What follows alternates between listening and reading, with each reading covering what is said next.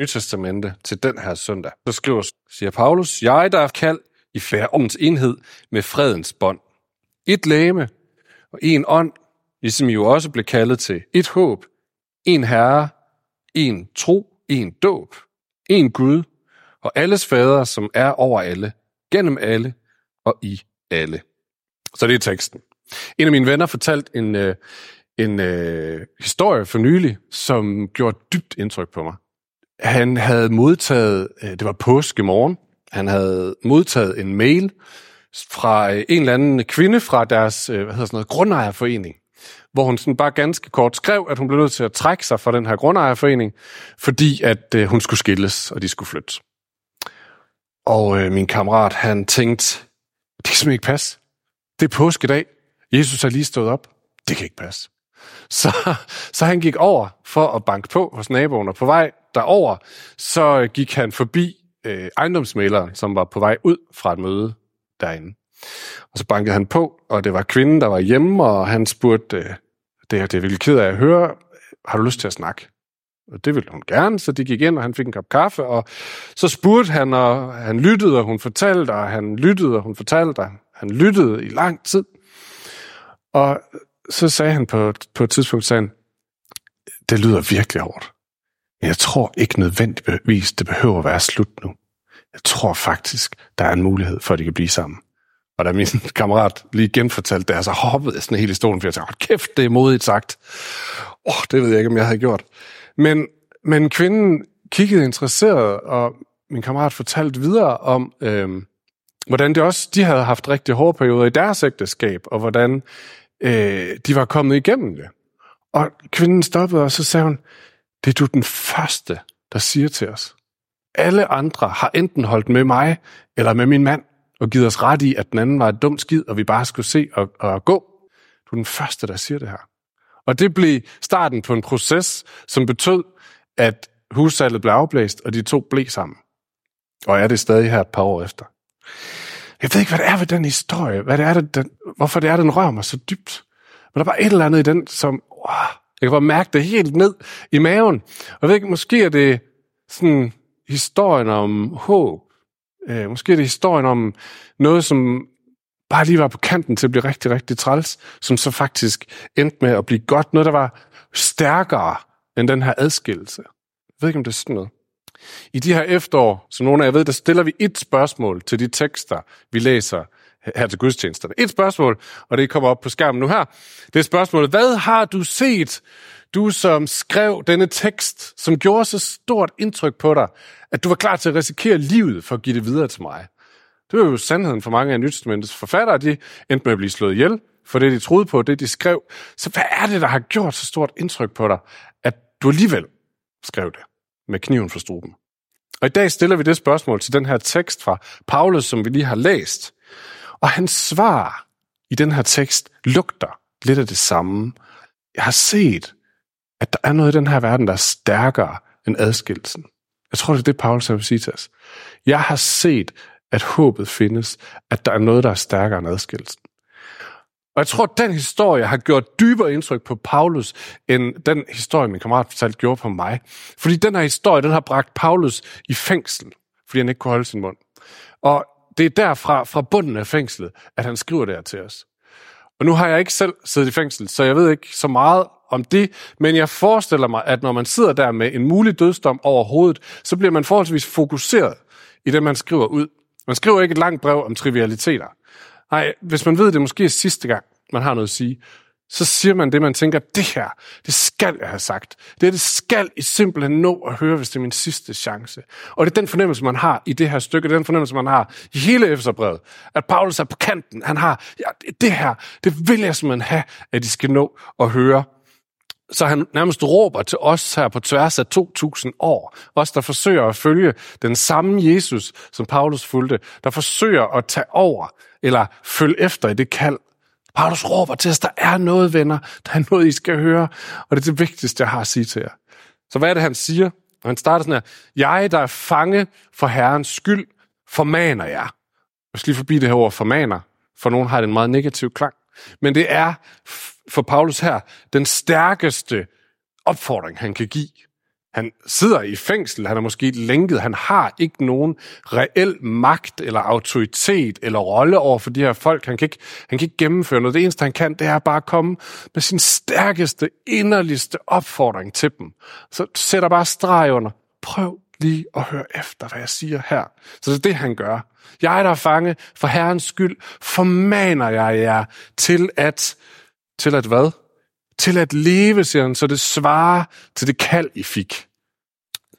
Så Paulus giver dem den kraftigste opfordring til at lave sådan en lille smule, hvad hedder sådan noget, selvrensagning, til lige at kigge indad, kigge på deres eget liv og sige, venner, venner, venner, lever I, lever I så det svarer til det, I dybest set dybest ned tror på, til det kald, jeg har fået. Passer jeres liv sammen med det? Læner jeg ind i det med jeres liv? Der er vi nødt til lige at bygge, tror jeg, øh, en lille bro over sådan 2000 års kulturhistorie. Fordi det, Paulus siger her, kunne vi også godt have hørt i dag. Venner, det er så vigtigt, at I øh, lever, så det svarer til, øh, til jeres indre. Altså, så find ud af, hvem du er, og så lev det ud. Øh, find, find din indre stemme, eller din indre sandhed, og så tilpas dit liv efter det. Øh, vær tro mod dig selv, kan man sige. Det kunne vi også have hørt i dag. Det er bare ikke det, Paulus siger. Det er faktisk ikke det, Paulus siger. Når han siger, øh, kald her, så er det ikke sådan det, det individuelle kald. Det er ikke mit kald til, hvad lige jeg skal være. Skal jeg være skraldemand eller flyttemand? Eller... Nej, det er det, det, det, er det fælles kald, Paulus taler om her. Han siger, det kald, I har fået som, som, som menighed, det som bragte jer sammen i det her lokale den her søndag, det som gør, at I er tiltrukket til den her Jesus, den der historie, I hørte, det som I hørte der, det er det, I skal være tro imod. Øhm, det, det, det, det, I skal, det, det det, I skal reflektere over med jeres liv og sige, det, det I hørte, som bragte jer herhen, er det kommet helt herind, så det faktisk er begyndt at smitte af på jeres liv? Har det virkelig, er det virkelig sunket ned? Eller, eller har I det bare herude som sådan en god historie? Det er det, han prøver at spørge dem om. Og hvad er det, der er deres fælles kald? Hvad er det, der er deres sådan fælles historie, som de er, der har samlet dem? Jo, det har, det har Paulus brugt de første tre kapitler af Efterbrevet på at udfolde, det har vi ikke tid til, så jeg vil bare komme med den kraftigste opfordring. Ikke en formaning. Bare den kraftigste opfordring til at gå hjem og så læse de første tre kapitler af Efeserbrevet med det her for øje. Det tager måske, hvad, 10 minutter, 5 minutter måske. Med det her for øje, hvad er det, Paulus han siger, de har fået? Hvad er det for et fælles kald? Hvad er det for en virkelighed, han siger, de, de skal prøve på at, at, at, at læne sig ind i? Man kan jo gøre det sammen med sin livsgruppe eller et eller andet andet. Lad os prøve at læse det og, og, og finde ud af det sammen. Øhm, og hvad er det? Og vi har kun ganske kort tid her, så jeg bliver bare nødt til at lave sådan et opsummerende svar. Hvad, hvad er det, der er deres fælles kald? Hvad er det den, for en fælles virkelighed, Paulus han prøver at præsentere? Og det er sådan her. Prøv at høre. Gud har endelig gennemført sin urgamle plan i skaberværket om at samle alt det, som er blevet adskilt. Gud har langt om længe reageret på verdens råb og skrig, og han har rykket ind for at samle det, som er blevet adskilt. Prøv at tænke tilbage på, på skabelsesberetningen sammen med mig, syndefaldsberetningen i det gamle testamente. Nogle af jer kan huske den. Øh, det her med æblet. Mennesket vender sig væk fra Gud, Guds gode planer, Guds gode vilje, og siger, at vi vil egentlig hellere bestemme selv. Og det bliver sådan en landingsplads for ondskaben. Det er sådan, okay, der var lige et foothold, eller hvad siger man, for ondskaben, og derfra kan den begynde at brede sine konsekvenser ud i, synd, eller ud i, ud i Guds gode skaberværk. Og konsekvenserne kommer lynhurtigt, fordi lige med det samme, øh, så begynder manden at bebrejde kvinden. Ah, men det var også hende. Og kvinden begynder at bebrejde slangen. Nej, nej, det var, det var ham derovre. Og så har vi det lige med det samme. Ondskaben er kommet ind. Lige med det samme begynder der at være afstand, adskillelse. Det var hende. Det var ham. Det var slangen. Bebrejdelse. Øh, hvad hedder det? Beskyldninger. Mistillid. Lige med det samme. Den første konsekvens, vi overhovedet ser, adskillelse. Og en lille side note, jeg læste for nogle år siden en undersøgelse, øh, hvor man havde spurgt mænd og kvinder i skilsmisse om, hvad var det lige, der, der gjorde, at de blev skilt? Og kvinderne havde tusindvis af svar og gode grunde. Manden, det, det, det centrerer sig næsten altid om én ting. Jeg kunne simpelthen ikke være flere bebrejdelser. Og det tror jeg ikke er, fordi kvinder er værre. Absolut ikke. Det er nok bare, fordi mænd kan ikke overskue så mange ting. Så det var ligesom det, den var landet på. Jeg kan simpelthen ikke holde til flere bebrejdelser. Og, øh, og jeg synes bare, den lander tilbage lige her i syndefaldet. Lige med det samme. Adskillelsen. Adskillelsen, afstanden mellem manden og kvinden, mellem mennesket og naturen, lige med det samme for mennesket at vide, Det bliver svært at dyrke jorden. Der er en afstand mellem dig og naturen. Mennesker imellem. Næste kapitel hører vi allerede at om det første mor på grund af misundelse. Afstand, afstand, afstand mellem mennesker og Gud. Lige med det samme. Så afstanden er på en eller anden måde sådan ondskabens grund, grundsynd, eller hvad skal man kalde det? Grundkonsekvens. Adsk- og vi ser det i dag. Adskillelse mellem raser, det bliver ved med at være et problem. Adskillelse mellem kulturer, de er anderledes end os, vi kan ikke lide dem. Adskillelsen mellem køn, adskillelsen mellem øh, over politiske spørgsmål, adskillelsen over mellem ægtefælder, mellem forældre og børn. Hele tiden sådan et, et dem og et os.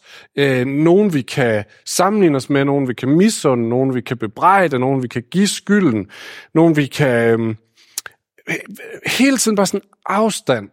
I stedet for at tænke, når vi har noget til fælles, så er det første skridt, når hver er adskiller os? Og, øh, og hver, eneste ads, hvad det, hver eneste adskillelse bærer sådan en næsten ubærlig mængde af smerte og følelser. Så, så det er bare interessant at tage den læsning, som Paulus gør her, og sige, okay, hvad er konsekvenserne af ondskaben, syndefaldet? Om sådan helt sat på en spids, adskillelse, mistillid, bebrejdelser, misundelse, alt det her. Og det er det grundproblem, siger Paulus, som Gud han træder ind i sit skaberværk for at gøre noget ved. For at skabe samling, skabe mulighed for fællesskab igen. Det er det, han bruger de første tre kapitler på at forklare. Og øh, i Bibelen gør han det ved at at Gud selv bliver et menneske, selv bliver udstillet, selv bliver udskammet, bebrejdet, bliver ensom og forladt. Og Bibelens helt dybe mystik er, at Gud han indtager eller indoptager den her adskillelse helt ind i sit eget væsen. Så treenigheden bliver adskilt på korset, hvor Jesus han siger, hvorfor har du forladt mig? Så Gud indoptager den her menneskelige smerte konsekvens helt ind, ind i sit eget væsen. Og derfor, og det er igen Bibelens mystik, derfor så bliver fordi Gud indoptager det her, så bliver forsoningen mulig, så bliver fællesskabet muligt igen. Først fællesskabet mellem Gud og mennesker. At vi uperfekte mennesker kan være sammen med den perfekte hellige Gud. Og derudaf springer, at alle andre fællesskaber, alle andre relationer igen kan blive genoprettet, at der er håb ind i de her ting. Det er jo dyb teologi. Forsøgt forklaret meget, meget kort tid. Og hvis det forblev sådan rimelig teoretisk for dig, så er det okay. Fordi jeg tror, for jeg tror, at vi alle sammen kan mærke det, når vi ser det ske. Og teologi er ikke bare tanker, teologi er faktisk den virkelighed, vi mærker og ser. Guds virkelighed lige her. Så bare tænkte tilbage på den beretning, jeg fortalte om min kammerat. Øh, når et parforhold, som alle har dømt til adskillelse, til umulighed, alligevel viser sig at gå imod det og sige, nej, saftsus mig nej. Og i et øjeblik, så er der bare sådan glemt af noget, som er skønt, som er smukt. Man bare tænker, wow, det der, det kommer fra en anden verden. Eller en anden, øh, et andet eksempel, torsdag aften, altså i torsdags, hvor øh, Camilla, som arbejder som gadediakon her i, øh, i kirken, hun havde taget en af sine udsatte venner med, meget udsat, det ved jeg ikke, hvad man siger, en, en fra gaden med ned på kontoret, fordi de skulle sidde og ordne et eller andet kirkens kontor, og der havde menighedsrådet også møde den aften. Og bare lige at se, stå og kigge på på skift, de her menighedsrådsmedlemmer, der på skift sådan gik ind og snakkede med ham der, og stod og grinede og lavede sjov med ham og komplimenterede hinanden. Sådan Det var sådan glimt af, wow, det der, det plejer at være os og dem. Det plejer at være, ja, dem ude på gaden, eller dem inde i kirken, eller, og pludselig så var der sådan en fornemmelse af, nej, der er faktisk ikke så langt imellem os. Vi hører jo faktisk sammen på en eller anden måde. Det er sådan en glimt af, hey, verden har ikke ret, når den siger, at vi er adskilt. Verden har simpelthen ikke ret, for der er en anden mulighed her. Der er en større historie. Og det tror jeg, det er ringvirkningerne af Guds sejr, af Guds urgamle plan mod ondskaben. Og det er det, som er vores kald, at vi har hørt det, at vi tror det, at vi insisterer på det, at vi kæmper den vej, stræber efter det, som Paulus siger. Så hvordan gør vi det? Hvordan lever vi ind i det kald? Godt spørgsmål egentlig. I går der var jeg ved at lave, jeg tror, det største sådan kirkespagat, hvis man kan tale om det, jeg nogensinde har lavet. Fordi først, så, jeg tror, der er et billede, først så var jeg til landemode og stiftsdag. Det er mig. Øh, ikke med hesttalen, men den anden. Øh, sammen med en masse andre præster fra Fyns Stift, nede foran øh, Domkirken hernede i byen. Og øh, derefter så skulle jeg have været til et sådan husmenighedsmøde et sted her på Fyn sammen med en meget hvad skal jeg sige, kontroversiel forkynder øh, fra det sådan lidt en anden del af kirken, kan man sige. Og det blev desværre ikke til noget alligevel, men det skulle jeg have været. Og jeg tænkte en del over på, sådan på forhånd, kan jeg det? Altså, kan, kan, kan jeg være i de to arenaer, og så på samme dag, hvor hører jeg egentlig mest til henne? Kan, kan vi det? Øh, og nogle af jer sidder sikkert ved at gætte på og tænker, ja ja, selvfølgelig omkring det ene, men ah, om det andet. Eller omvendt. Kan, er, er det begge to vores kirke? Hører vi til der? Det tænkte jeg faktisk en del over. Det kan vi kun, hvis vi insisterer på, at der er noget, der samler os, som er stærkere end det, som forsøger på at bilde os ind, at vi er adskilt. At der midt imellem vores uenigheder er noget, der, der binder os sammen, som har skabt en enhed, som vi må kæmpe for at holde fast i, fordi alt forsøger at sige, ah, I er ikke et, I er alt for forskellige. Nogle gange så tænker jeg, ærligt snak, nogle gange så tænker jeg det samme om Fyns valgmenighed. Kan vi det? Ah, kan vi det? Vi er så forskellige. Her sidder nogen, som har en lang historie med tro, og så sidder der nogen, som har en ny historie med tro, eller nogen, som måske snart slet ikke vil snakke om at have en tro. Øh, her sidder nogen, som var med til at plante Fyns valgmenighed for 12 år siden, og som kan huske, da vi var 25 mennesker. Og så sidder der nogen, som lige er kommet til. Der sidder nogen, som har store karismatiske oplevelser og godt kan stå sådan her, og nogen, som bestemt ikke har. Der sidder nogen, som har en stærk tro, og der sidder nogen, som virkelig kæmper med tvivl. Her sidder nogen, som er meget optaget, at vi skal ud på fronten og nå de nye, og andre, der siger, nej, vi skal altså bruge vores ressourcer på at bygge det her fællesskab stærkere. Der sidder nogen, som elsker, at det er super spontant, og vidnesbyrder og huhajer, det kan godt tage to timer over tiden, det er lige meget. Og andre, som bedre kan lide det ordnet og struktureret og velforberedt. Der sidder folk, som er unge, andre, som er ældre, nogen, som er introverte, nogen, som er ekstroverte, nogen, som synes, at det her lidt for lille rum med alt for mange mennesker er fantastisk. Nogen, der tænker, hvornår kan jeg komme til at komme hjem igen? Øh, der sidder nogen, der er gift, nogen, der er singler, og alt derimellem. Og jo større kirken bliver, jo flere samtaler sidder jeg og har med folk, hvor jeg fornemmer, det her, det er faktisk på spil. Hører jeg til her? Eller dem derovre, hører de til her? Jamen, der, jeg, jeg, jeg, jeg føler, at jeg har flere og flere af de snakke. Det eneste, der kan holde os sammen, det er, hvis vi vil være med på at insistere på, at der er simpelthen noget her, som er stærkere end verdens historie om, at vi ikke passer sammen. At der er et dem og et os. At nogen er rigtige, nogen er forkerte. Hvis vi insisterer på, nej, det passer simpelthen ikke. Vi har noget her, som samler os. Noget, som har overvundet øh, adskillelsen. Og prøv at måske er det, det er altså en interessant pointe det her, måske er det her vores vigtigste vidnesbyrd til den her verden. Vores vigtigste vidnesbyrd. Øh, det her med, at det her blandede fællesskab eksisterer, det er i, sådan i sin essens en modfortælling til verden. Altså, hvor verden kan kigge og så tænke, hmm, hvad er det for noget? Hvordan, hvordan eksisterer det? Hvordan sker det? Øh, det er sådan et, et glimt af, at der er faktisk en anden måde at være menneske på. Der er faktisk en anden måde, der er faktisk en anden historie, end at vi er splittet, at vi er ensomme, at vi er isoleret, at vi er os selv. Øh, ikke, ikke så meget i kraft af det, vi siger, men bare i kraft af det, vi er. Vores blotte eksistens. Det synes jeg er interessant. Øh, nå, Paulus bliver meget praktisk. Og Sigrid, hun sidder og kigger på mig som om, skal du simpelthen sætte dig ned. Nå, øh, Paulus bliver meget praktisk, og det bliver jeg lige nødt til os at blive, for så bliver det bare sådan noget hoved noget. Det hele. Øh, så jeg godt tænke mig at videregive nogle af hans gode råd. Hvordan, fordi han bliver meget praktisk. Okay, hvordan gør vi det? Hvordan læner vi os så ind i, at det her, det, det er den virkelige virkelighed, som vi har fået lov at opdage.